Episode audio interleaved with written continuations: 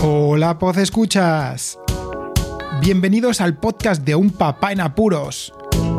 Un programa donde os acerco todo tipo de inquietudes, siendo un padre de una familia numerosa muy especial. ¡Comenzamos! Bueno, bueno, pues aquí estamos en el episodio ya 224 de Un Papá en Apuros, con este fresquete que está haciendo últimamente aquí en León y que parece que es más febrero que mayo. La anécdota de la semana tiene que ver con los apuros directamente y una tarea que tuve que hacer. Y bueno, lo del tema principal quizá lo hubiera querido grabar más adelante, pero estoy caliente por ciertas situaciones y quería dejarlo plasmado de una vez y posiblemente retomarlo dentro de un futuro, espero que no muy lejano. La anécdota de la semana.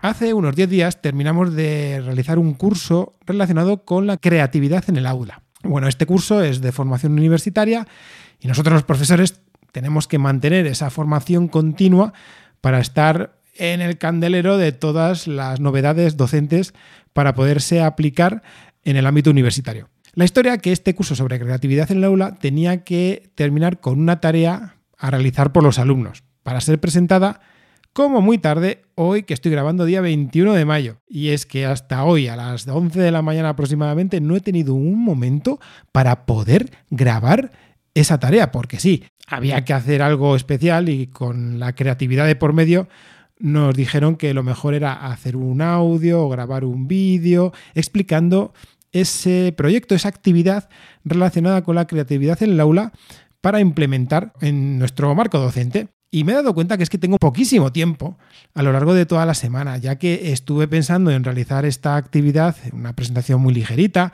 sobre una idea que tenía, en nada, en un rato que tuviera, pero es que no encontré ese momento durante toda la semana.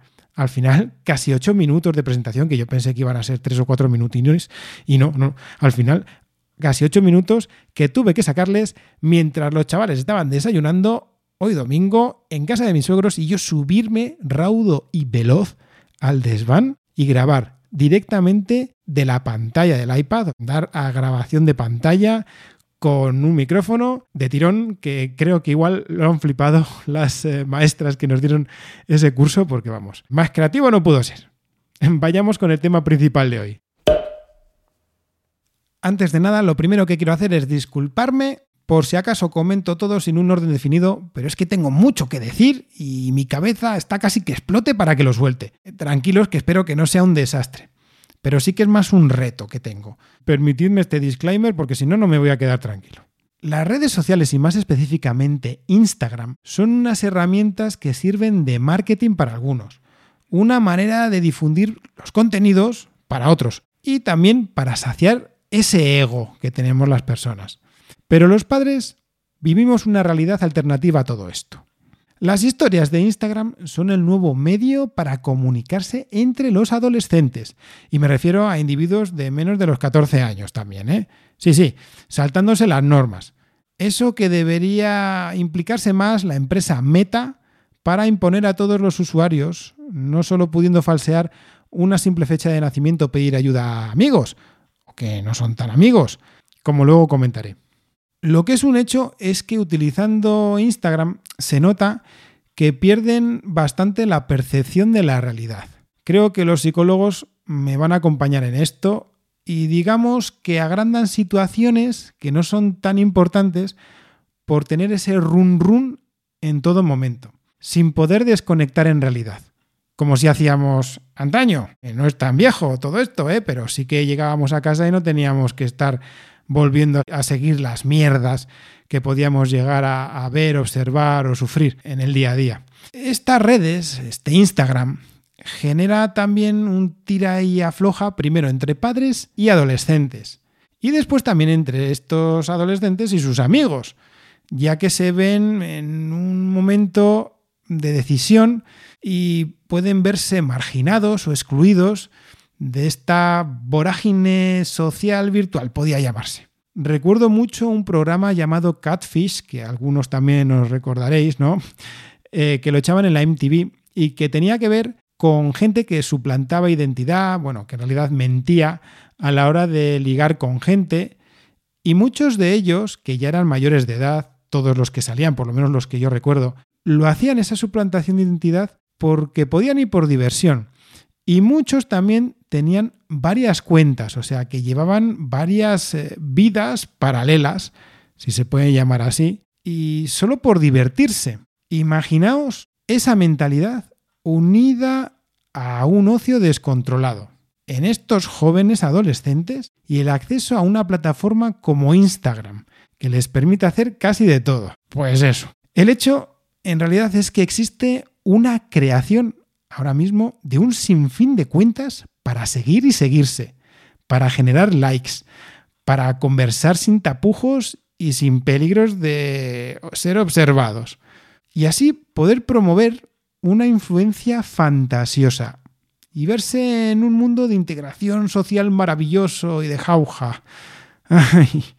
y lo de crear un sinfín de cuentas de las formas más creativas, como por ejemplo usar a una amiga o un amigo de lo más liberal, vamos, el que menos hacen caso a sus padres, para utilizar su número de teléfono para verificar la nueva cuenta.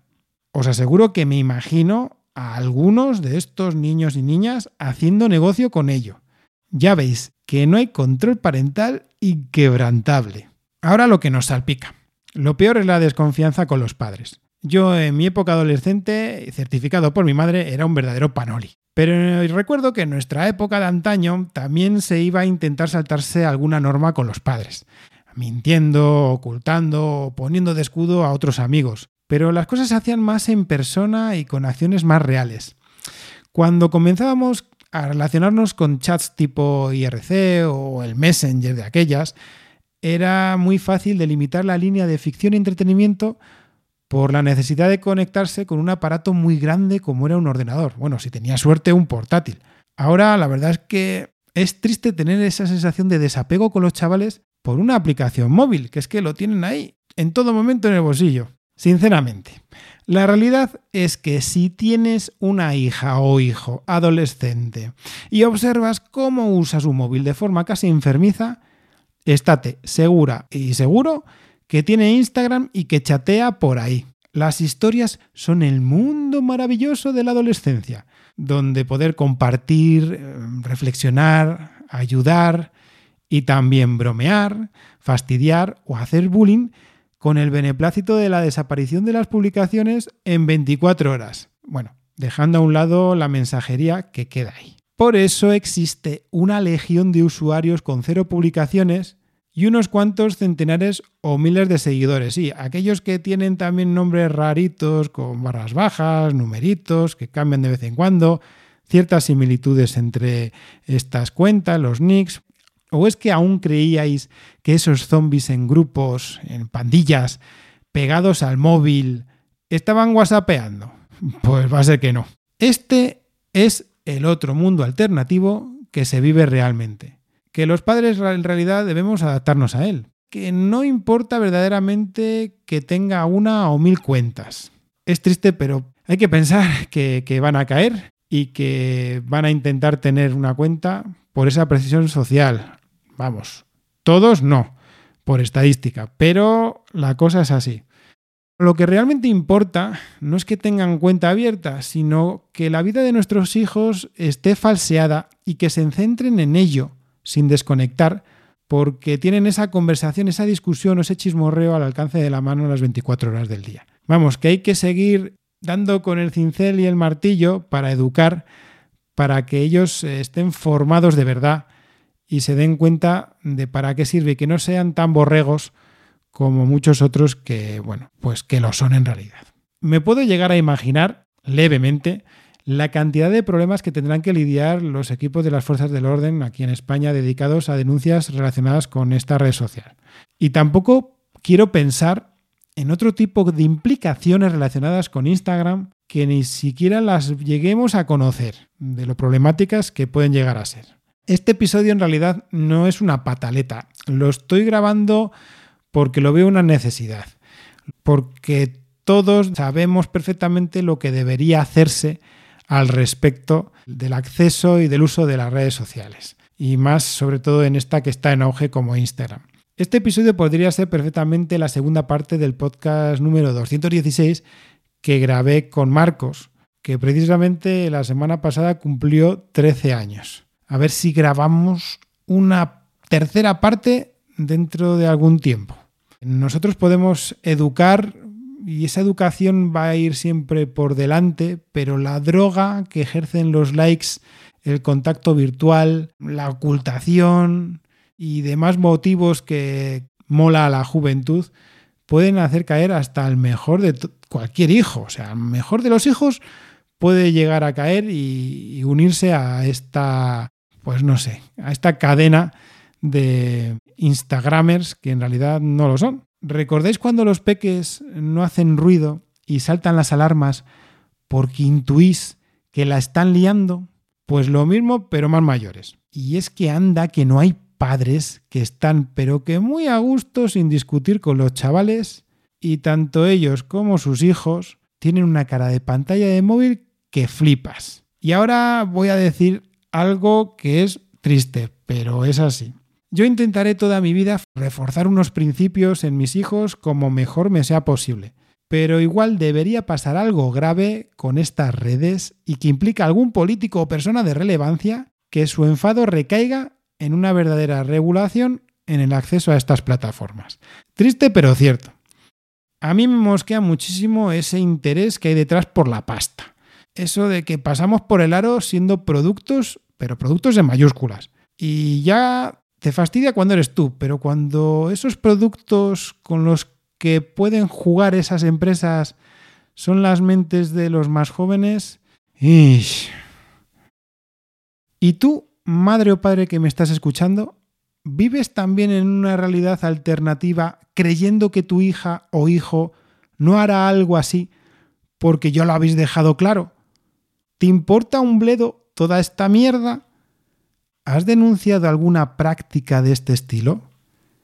¿Crees que serviría de algo regular mejor estas plataformas? ¿Qué hacías tú con 12, 13 o 14 años? ¿No será que tú también pasas demasiado tiempo pegado al móvil? Y hasta aquí este episodio que tenía que grabarlo en algún momento y mejor ahora que se acerca el verano y es una época que podemos mejorar la relación, la comunicación y el ocio con nuestros hijos. Toda la información del podcast la tenéis en las notas del audio, incluyendo el enlace al grupo de Telegram Un Papá en Apuros, que dispone de todos los contenidos clasificados por temas y discusiones de todo tipo. Muchísimas gracias por escucharme. Un saludo y hasta luego.